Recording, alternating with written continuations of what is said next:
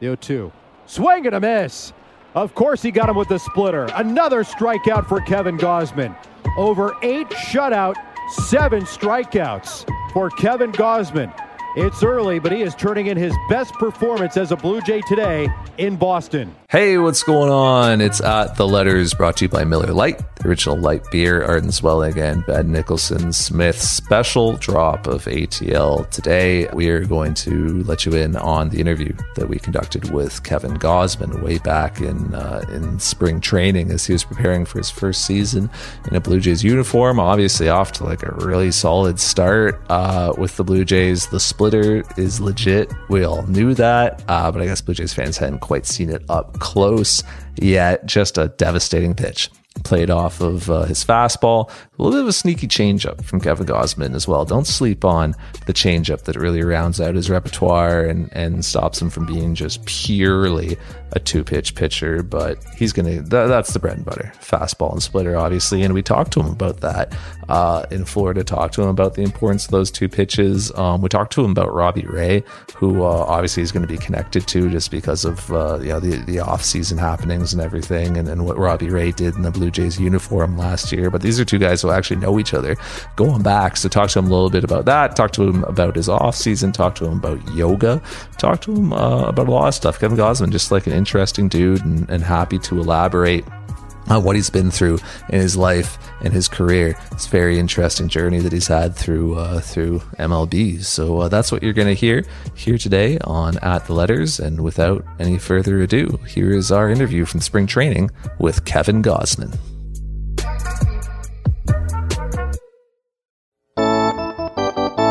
All right, thanks for taking the time, man. It felt like for a long time you were going to be a Toronto Blue Jay, and uh, got close, obviously, a few times. It didn't, but did it feel a little inevitable to you as well? Because I think for us, we were like, man, the Blue Jays cannot quit Kevin Gausman. yeah, it seemed like over the last two years before this offseason, you know, they always kind of um, were one of the first teams to reach out. Um, and Ross kind of always always liked me, I guess. And so, yeah, we almost got a deal done in 19. And then, you know, even after I had the qualifying offer, they were one of the teams that offered me a, a multi year deal. And so, yeah, going into the offseason, it was kind of like we expected the Blue Jays to be one of the teams that would be one of the first to reach out.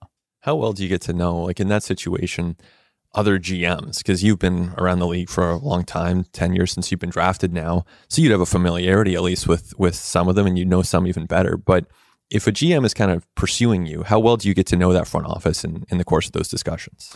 Yeah, you know, that was one of the cool things about the process was I had a Zoom call with Ross and Shannon and, and Pete Walker. And so, you know, to, to be able to kind of see them and be able to ask my questions and get answers right away um, was really cool. But we were also on a timeline. you know, it was I think it was about five days until the deadline when when we first kind of had some serious talks with teams. And so it was like, hey, we need to get on a Zoom call. And um, me and my wife were actually on vacation. And so she still, to this day, is like, the one vacation we have a year yeah. was all about you, of course, yeah. you know? And so, you know, she still gets a little mad and bitter about that. But um, yeah, it was nice to be able to just kind of, like I said, ask questions and have the instant feedback and be able to kind of bounce ideas off of each other of, of what to expect. Where were you guys at? A wellness resort. Nice pretty much just like we did like silk yoga. You hang in like a silk yoga. Was meant to be for ra- relaxation, but it was my phone was just going crazy, and it seemed like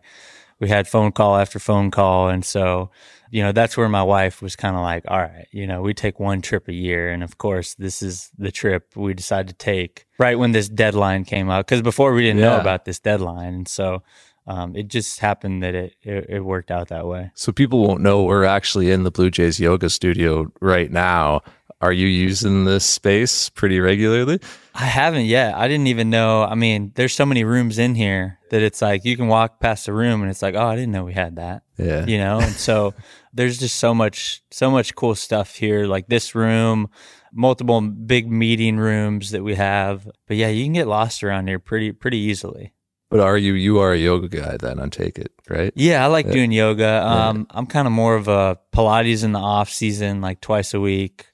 Like I'm a loose guy. I got to be stretching a lot, and so that's kind of where it's you know knowing yourself. I'm not a guy that's in there squatting 500 pounds. Um, I wish I could, but that's just not my not my game, you know. So as we record this now, it's spring training. So obviously preparing for the season, and you've had the chance to get to know this facility, your teammates, uh, the coaches, the front office. What are those kind of first impressions of being a Toronto Blue Jay? Yeah, it's been great. You know, uh, more than anything, you notice the people here really want to give you whatever you need to be the best player you can be. And so, from the training staff to Ross to really everybody um, that's kind of in the background, they do whatever they can to make sure you're as prepared as you can be to go out and, and win baseball games. And and that's the cool thing, you know, picking up a guy like Chapman while we were already here is just a huge shot of adrenaline, you know, and the excitement when when that trade went on the TV, you know, everybody was like, "Where's he going? Where's he going?" And then he's coming here, and it was it was a lot of excitement. And so, yeah, everybody's been great and super first class. And you know, when I did my research going into the off season when the Blue Jays reached out, that was one thing that was a constant with every guy that I talked to was just how, you know, you'd be amazed how many guys I talked to that played for 10 different major league teams and they said you know my best time i ever had in my career was with the blue jays. You know they treated my family the best and and did everything they could to make sure i was successful. And so to have players like that you know just kind of add to what i already thought um, was out there um, has been great. You know you look the pennant race that you guys had with the Dodgers last year was next level. I mean, it was one of the really historic pennant races. And then here in Toronto, as that was happening, the Jays were going on this big run of their own and, you know, ended up just barely missing the playoffs, as, as you obviously know. But as that was unfolding, did you have, it's obviously different league and you would have had a full, you know, plate at the time, but did you follow the Jays at all? Like, were you, were they on your radar as that was unfolding last year?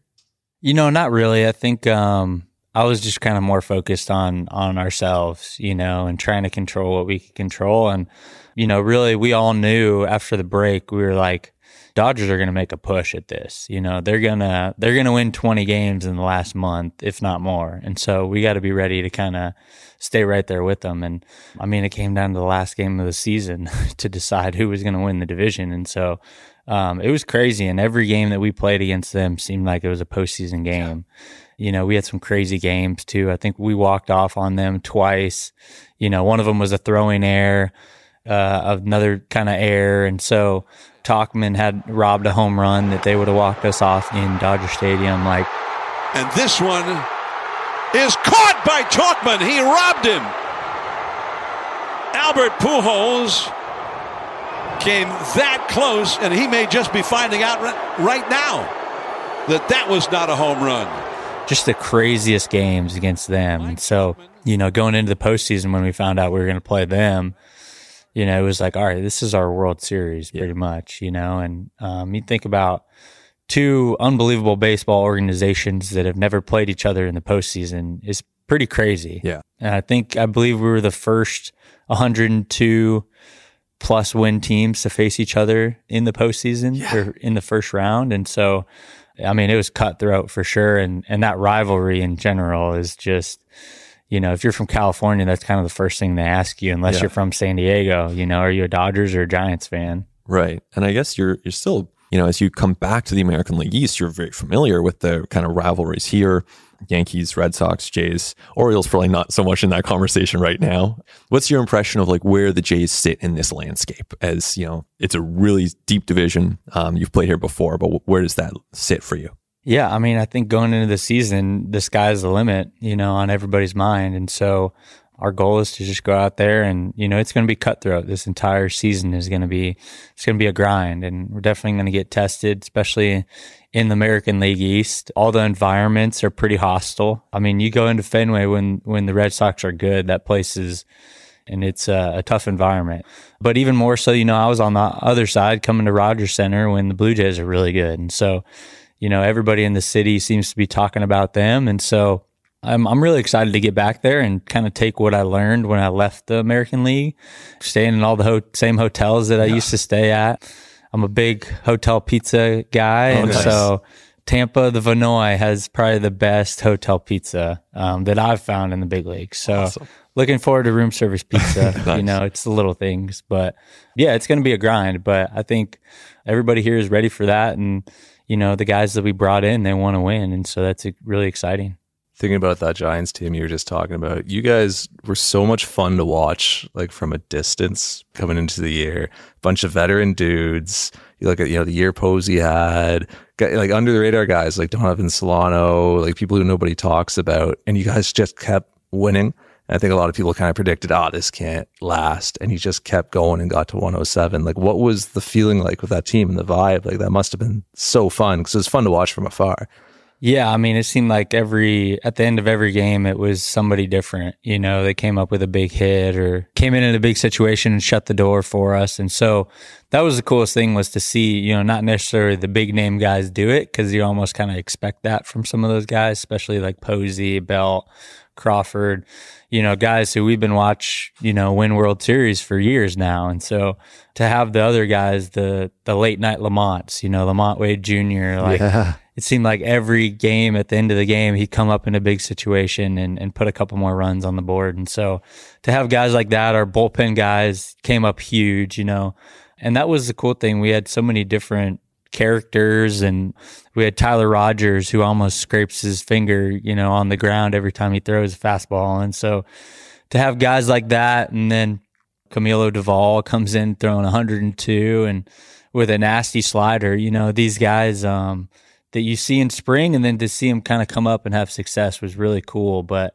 more than anything, it just kind of seemed like going into the spring training last year, all you heard about was the Dodgers and the Padres. Right. And so I think we were all just kind of sick of it. And so we hit the ground running. And even it goes back to the year before and COVID seemed like every game against the Dodgers, we played them, you know, just as well as we played anybody else. And so that kind of gave us the confidence going into last year that we can beat this team and we can win this division if we play well. You mentioned doing your research on the Blue Jays. Like I'd imagine you got a lot of buddies from your time in the AL East. We talked the other day about how you and Sanchez go back to being 16 years old at the Aflac All American game. I mean, who are some of the people you got in touch with to ask about the Blue Jays? Uh, so I talked with Steve Pearce a lot. You know, I know Robbie Ray. I didn't really talk to him, but I know him from the just the past and just more than anything, reached out to people that that I knew had played with the Blue Jays. Steve Pearce was probably one of the one of the most important ones that you know my wife talked to his wife and you know it's it's the little things you don't think about going to another country you know um, i remember his yeah his wife saying you know they don't have target so you know that was my wife was like well what do they have you know? um, and so it's it's like the little things like that that um, you know, just talking to people who have gone through it, you know, you ask them, what was customs like? Was it a hassle having to go through customs every time? And that definitely adds a different element to it. And after talking with my wife, it was just kind of like, I think the positives are going to outweigh the negatives, you know? So you and Robbie Ray know each other. I didn't know that. This past off season, a lot of comparisons between you guys as, you know, quote unquote two pitch guys. like, what did you think of how, you know, signed very similar deals? Like, both obviously Toronto had interest in both. Like, what did you think of how that played out? Were you guys talking to each other during that time? No, not really. Yeah. I mean, um, me and Robbie, we don't like text each other or anything, but you know, if we're playing against each other, we always kind of try to just say hi. You know, I played with him in, on Team USA in high school, you know, and that was uh, probably one of the best Team USA high school teams ever. You know, we had Bryce Harper was our catcher. It's a good start. Uh, Manny Machado, our shortstop. Nick Castellanos, third baseman. Um, Jameson Taillon was our number one starter. Robbie Ray was a starter, maybe maybe a bullpen guy. Um, I was our closer at the time, and so it was just a ton of guys who you know now have obviously had great careers. So it's really cool to kind of sit back and see that. So you look back to that time, you were drafted in 2012 and kind of obviously came up as a top prospect. Since then, you've taken a lot of different strides in different directions and you are a different pitcher now than you would have been then. So what are the kind of biggest strides? Like when did you kind of become this fully fledged, like current version of yourself that we see, you know, getting Cy Young votes? Um, I would say it kind of started, you know, I got traded in 2018 to the Braves um, from Baltimore and the Braves were the first team that was like, hey, we want you to pitch up in the zone and throw your split way more. You know, the numbers on it are great. You to throw it more. And I made 10 starts with them that year. And I think I was like six and three with like a two eight. I was punching out more guys than I ever had. And the swings that I was getting was kind of reminding me to like back when I was in high school and college, you know, just kind of getting some like ugly swings from some really good big league hitters. And so I was kind of like, man, maybe they're onto something. And and they had me pitch out of the stretch. Um, they said my numbers out of the windup weren't very good, and and so I was like, oh, that kind of makes sense if I think about it. But really, they were the first club that was like, these are your strengths. Yeah. You know, pitch to them. And then 19 um, started off the season on the DL.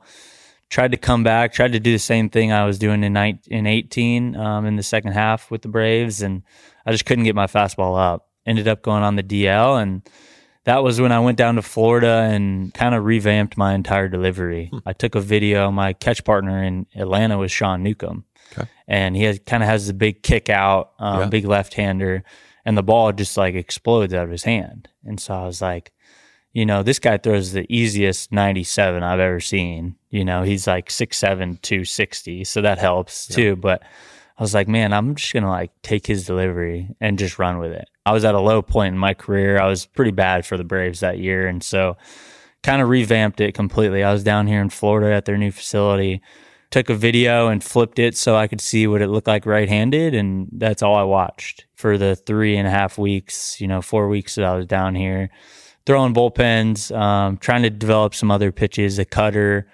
Got back to the big leagues, had a great first start, and then was just kind of up and down um, after that for my next four. You know, got DFA'd and uh, went to Cincinnati. I would say that's when I got back to just like, all right, I'm in the bullpen now. Let me just pitch to my strengths and pitch really well for them. Had some big situations. I came in and, and shut the door you know, DJ Johnson was huge there for me over there, pitching coach. And he had a couple little things, you know, he was like, you're not picking up your target until too late. Hmm. You know, the best free throw shooters in the NBA are the guys who look at the rim the longest. And so I really kind of took that, took it into the off season, um, and really just kind of honed in on my delivery and started, started noticing my delivery or my command kind of taking off, getting back to being able to kind of dot up whenever I needed to. And so, you know, then COVID happened. That was probably one of the best things that happened for me because I had a mound in my garage. And so I just did my dry delivery over and over and thought about big situations. Um, you know, I'm, I'm going through whole five inning outings in my nice. garage, you nice. know, um, punching out 15 guys in my yeah. mind, you know, and so, you did well in all of those outings. yeah. Lots of no hitters. Then kind of when we came back to, you know, summer camp 2.0, it was, let me hit the ground running with this. Part of the COVID year, having only 10 starts was like, you know, and the Giants were like, we want you to do whatever you did with the Reds just as a starter. Yeah.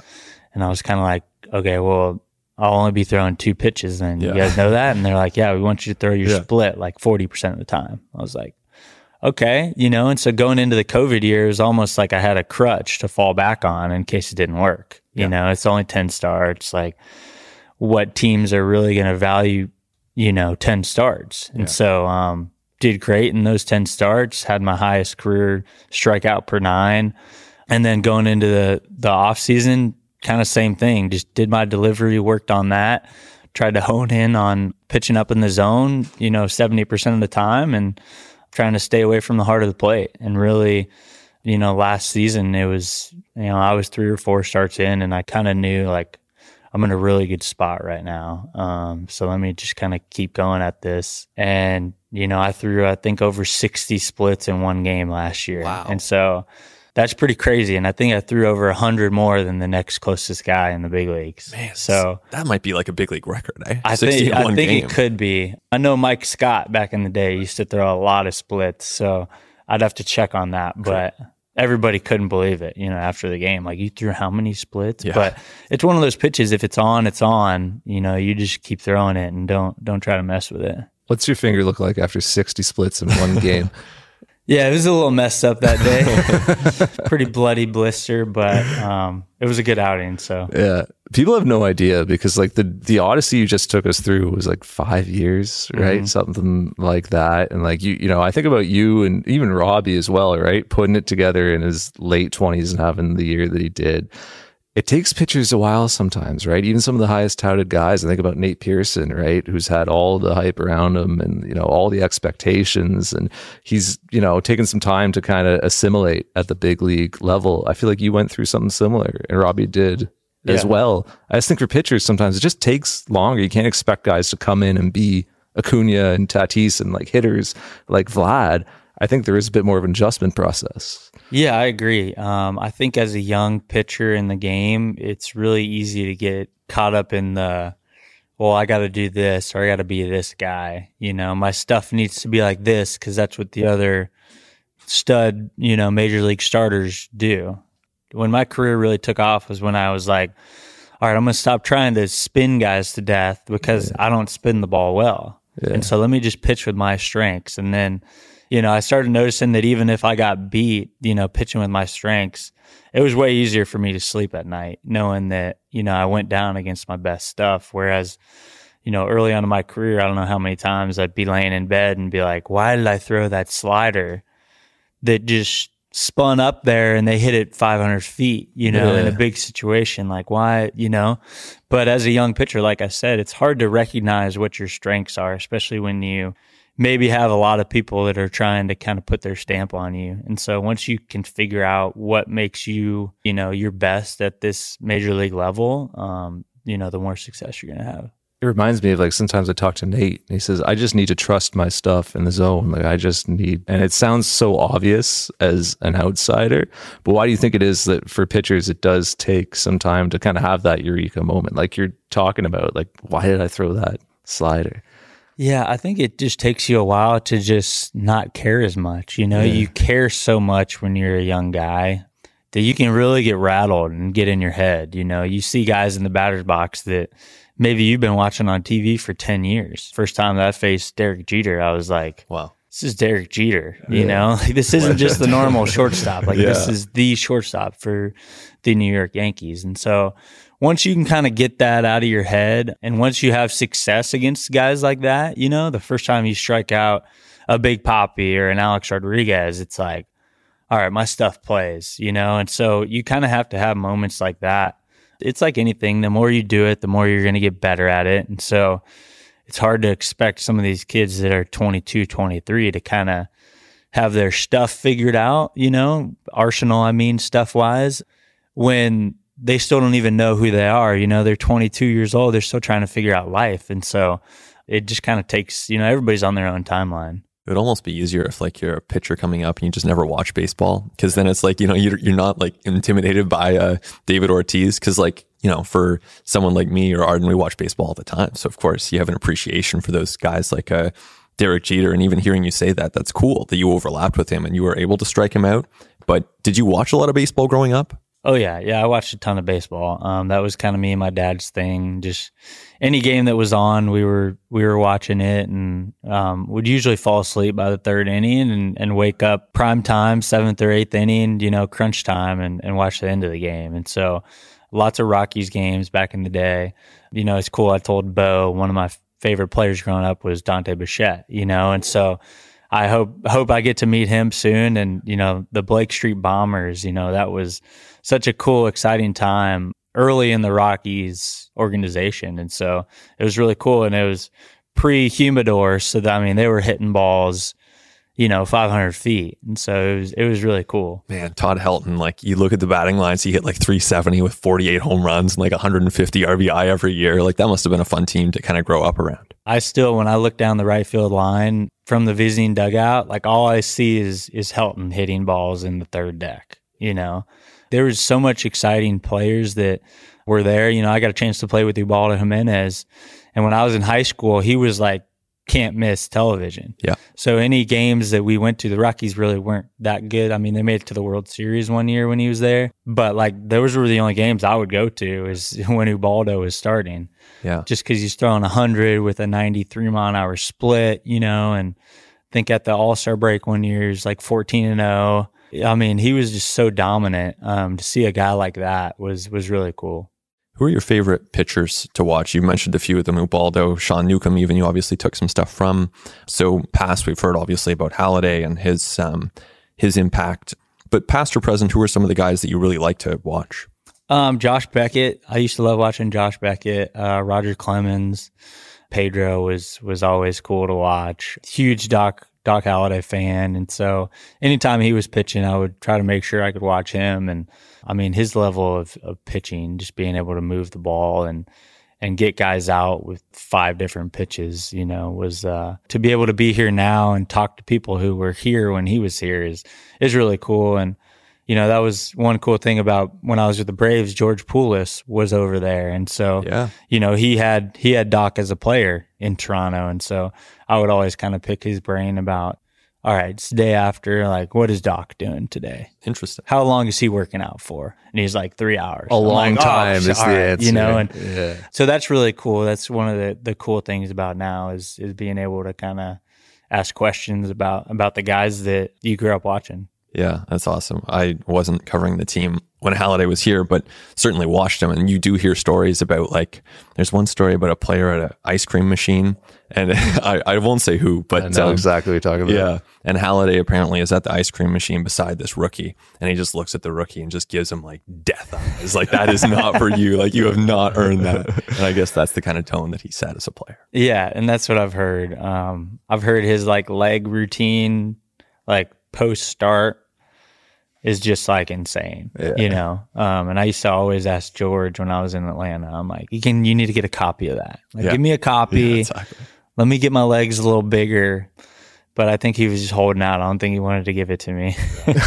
No, if there were guys who showed up to camp out of shape and they're out doing extra running or something like that, he would go out and like lap them and like, you know, yeah. kind of lay down the line a little bit. It's like, this is what it takes. hmm His competitive fire, you know, is kind of unmatched when you when you talk to people about it. But you think we're kind of learning now, like as well in 2022, it's about kind of working smarter than just working harder. Like I wonder if like Doc could have gotten more out of his career if he if he worked smarter than harder. If you know you know what I'm saying. Yeah, I agree. Um, I think there's probably a lot of guys that you know had great careers that probably could have even pitched, you know, for five, six, maybe seven years, even even more.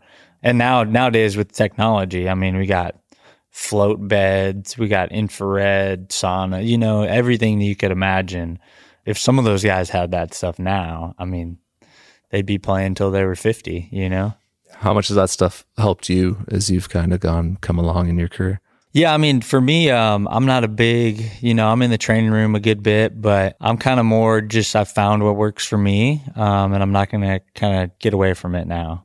And more than anything, the thing that takes the longest for me every day is is taking care of my finger, to be honest. And so, God has blessed me with being able to not have to stretch that much, you know. Um, but every year it gets a little bit longer. You know, my routine changes every year, and so, you know, yeah, by the end of my career, my pregame routine will probably be even an hour longer than it is now. You got to be happy with your durability over the last couple of years. I mean, like you said, you've got a blister between every outing. You know, you log in pretty big innings. Like you throw hard as hell. Like you, you got to be happy with the fact you've been able to take them out consistently and not miss a start. You know, playing with Chris Tillman in Baltimore, that was his his motto, um, and that's one thing that I really respect about some of the guys that came before me here. You know, Mark Buehrle, you talk about him. He's he's a guy. He didn't care when he was pitching. Like he's taking the ball every five days, um, even if he doesn't feel good, and he's going to go out there and and just compete. You know, and that's kind of where I'm at. Um, I'm going to take the ball every five days, and I'm going to give 120 percent of whatever I have on that given day. And so, you know, for us, uh, you know, we're not position players. We don't play every day. And so to get the chance to go out there every five days, I think it's even more so like you need to bring something to the table when you do play. And so, you know, I try to make every start and, you know, make over 30 starts every year. And that's one thing I've, I've been pretty good at in my career is, is just, uh, logging innings. Well, you see guys who have like that three, four peak year peak in their career. They're, you know, really well top of the league and a bunch of stuff. That's super impressive. I don't think people understand how hard it is to go every year 200 innings for ERA for 15 years. Buehrle did it, mm-hmm. maybe even longer. Like when you look back at that, like that, it's insane to think about what went into like performing at that level, at the level that he was at, that consistently every five days. Yeah, and you think about you know just being able to do it in two places that aren't very uh, pitcher friendly. Obviously, Chicago and here. From what you hear about him is just his competitive nature, just like Doc. You know, they say he wanted the ball. If somebody you know needed an extra day, like he's like, all right, you know, I can, I can fill in this day for him. And so you need at least one guy like that on every staff that is just going to be a grinder that um, sometimes kind of has to wear it, you know, but that's, that's what we're here for, you know. Um, I kind of have the workhorse mentality that, you know, if you're scared to pitch, like the big leagues is not for you. And so you better be ready, you know, especially in the AL East. Last one from me here. I'm looking ahead here at the return of fans to Toronto and your kind of debut. For you, what are you most looking forward to about taking the mound at Rogers Center for the first time in a Blue Jays uniform? I'm just looking forward to being on the the other side. You know, I know how passionate they are on the visiting side, and so you know, looking forward to having them cheer for me, um, not against me. And so, you know, that's one cool thing. Like I said, Toronto, when, when the Blue Jays are good, the city is just buzzing, you know, and they know who's pitching that day. They know what's at stake. They know when it's a big series. And so, you know, when I was there for the wild card game in 16, you know, that was, unfortunate um, that it happened to us the way that it did, but man, that place just erupted and yeah. the energy in that building, really every single pitch, there was just so much weight on every pitch that night. Um, I just remember my head hurting the next day, and I wasn't even pitching. I pitched the day before, and so I'm just sitting there, and so I'm really looking forward to to being on the good side now. We were just talking about you, Baldo, weren't we? uh, do you like pitching at Rogers Center? Like you said, it's not the, the friendliest environment for pitchers. Do you enjoy it? Yeah, I like it. I've never, you know, I made my debut there, and so it's always kind of had a little special special place in my heart. You know, when I made my debut, I think it was on a Wednesday, and there was only like ten thousand fans there. So I'm definitely looking forward to, you know, I've pitched there when there's been forty thousand plus, and so, you know, I have a feeling the opening weekend is going to be pretty crazy, you know. And so I'm looking forward to kind of feeling feeling that atmosphere, feeling the environment, and just kind of feeding off that. Yeah, it's gonna be electric, man. We cannot wait. Wish you the best of luck this year. Yeah, thank you guys.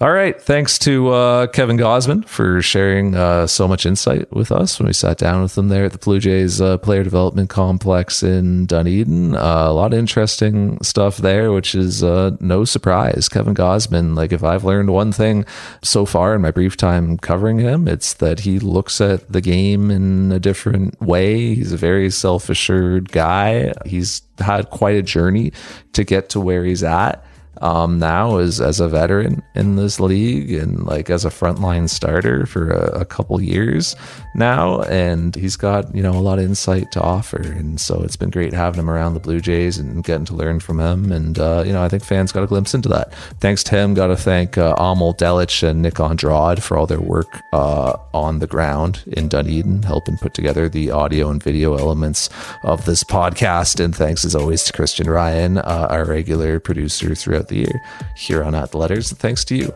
for listening. Hope you enjoyed this episode. We're going to be back next week. For Ben, I'm Arden. This has been At the Letters.